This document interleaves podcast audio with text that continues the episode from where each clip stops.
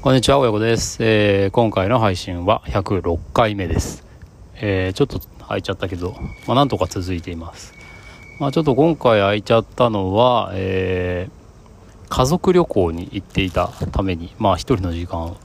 取りづらかったというのがあってっていうのもあるんですけど、まあ、まあ言い訳ですけどね。まあ、やろうと思えば、毎日できないことはないので、1分でも2分でも。まあ、あと、前回だったかな、えー、コロナに長男がかかってしまいましてみたいな話をしていましたがあおかげさまで、えー、家族でじっくり 家から一歩も出ずにまあ一歩も出ずってことはないけどまあほぼ一歩も出ずに、えー、まあ容量というかまあなんていうか 用心をしていたので、まあ、おかげさまで全員元気いっぱいに戻りまして、えー、週末予定通りあの旅行に行けたので、まあそれは良かったかなと思っています。でね、今回の予定がめちゃくちゃ楽しくて、ちょっとね、今回は初めて、えー、とある島にですね、渡るという、旅行をですね、行ってみたんですけど、それがね、もう本当に良くて、俺ね、あの、友達家族に教えてもらって、で、またね、今回は珍しく、友達家族とね、まあ、現地でちょこっとその日程が重なってて、現地のビーチであの一緒に泳ぐぐらいのイベントはあったけど、まあ、あの一緒にご飯食べるとかね一緒にホテルに泊まるとかいうことはなく、えー、なんか久しぶりの家族旅行。まあ前先先週ぐらいのねコロナで1週間以上家族でべったりっていうのに引き続き、うん、家族旅行っていうのもまあなんかなんとなくこの2週間はすっかり5人でいるなみたいな。感じです。で今回のね、旅行は本当に良くて、あのー、まあ、島なんでね、えっ、と、ビーチを楽しむ感じだったんですけど、まあ、暑いは暑いんだけど、あのー、海はね、そんなに、えー、暑くもなく、冷たすぎず、みたいな感じでちょうど良くて、まあ、ずっと使ってると、まあ、体が冷えてくるから、ちょっとまた、えー、ビーチに上がって昼寝してみたいな休憩して、まあ、かき氷食ってまあ、また暑くなってきたら飛び込むみたいなそんな生活をしてました。2泊かな？2泊3日。うん。もう本当にめちゃめちゃ綺麗で海が。あのカヌーポスターとかでねよくカヌーを漕いでてその下に映る影とカヌーの間の水がもう透明すぎてなんかカヌーが浮いてるように見えるみたいな写真なんか見たことある方もいると思うんですけども本当そんな感じそんな感じっていうか、まあそういう写真もね、実際撮れて、おお、これだ みたいな。本当に撮れるんだみたいなね。ちょっと感動して、感動して、もう楽しくて楽しくてみたいな。そんな旅行でした。あとはね、その、ちょっと3メートルちょっとぐらいあるような岩場から飛び込む場所があるんだけど、なんか意外にもね、次男がまあ何をするにも引っ込み思案っていうか、あの、最初の一歩が重たい次男がね、えー、やってみたいとか言って、テクテク歩登ってって、で、ぴょんって飛び、結構ね、僕も一緒に飛び降りたんですけど、結構怖いんだよね。あの、透明で、下が見えるから、その実際の岩の高さ、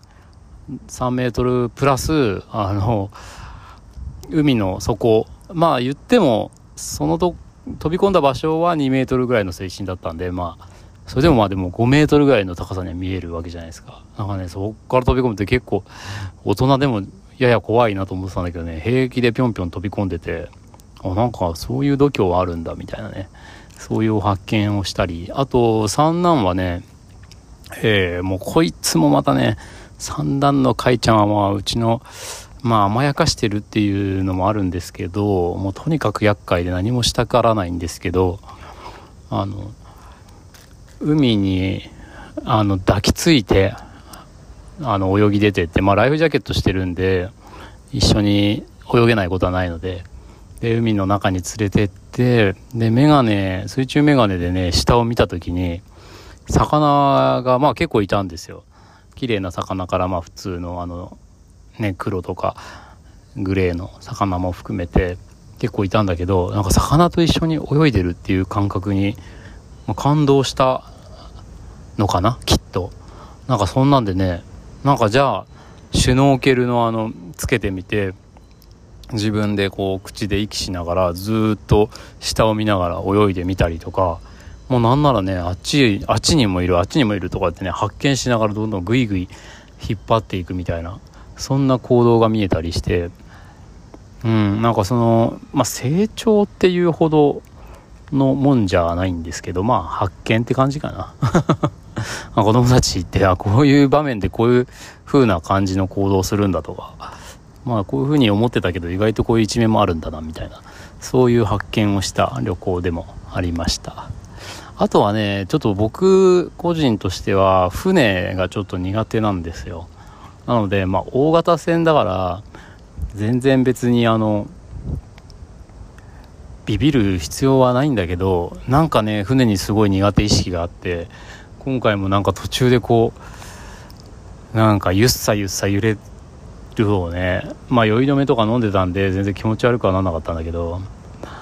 なんかわあ揺れてるわみたいなこのなんか揺れてる感じが嫌なんだよなみたいなああまだ何時間もあるわみたいな。のでなんかそわそわしながらいたんですけど子供たちは全然なんかそのまあ本当大型船だから、まあ、揺れてるか揺れてないかぐらいの、まあ時々ちょっと斜めになるかなぐらいな感じを全く意も介せず本を読んだり、まあなんならね勉強したりして、まあ退屈なんでね、うん。まあそんな風に楽しんでたんで、これね、ちょっと思ったんだけど、あの、船もね、僕自身も苦手意識があったから乗るのももう何年ぶりだろうっていうぐらい久しぶり。10年以上ぶりかな。うん、なんですけどね、まあ、意外と大丈夫だったなっていう感想なんですよ。だから結局この苦手意識みたいのを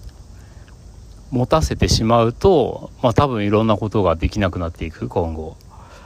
でまあ話はちょっと大きくしすぎだけど、まあ、例えば英語に苦手意識があって英語がま話せないからうん英語に関係する仕事にあんまり積極的じゃないみたいな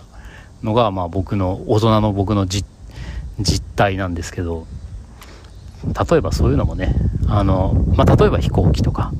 うんまあ、車はねちょっと匂いの関係で今子供たちは苦手意識を持っちゃってるんだけど、まあ、それもできればね早いうちに克服させたいなと思いつつ、ま、船なんかもね乗ったことあるっていう実績があればそんなに苦手意識をきっと持つこともなくまあなんかちょっとトラウマ的な体験をもししたらねそういう苦手になる可能性もあるんですけどまあ飛行機もパンパン乗ってるし高知の実家に帰る時に。あと海外旅行もねあのちょっと2年ぐらい行けてないですけど何度も行ってるし。だから海外旅行もできればもっと自分でちょっとお店で買い物するとかね。うん。なんかそういう経験もそろそろさせたいなと思って。でまああの買い物ぐらいだったらまあ変な話日本でも別に一言も発せずに買い物できるじゃないですか、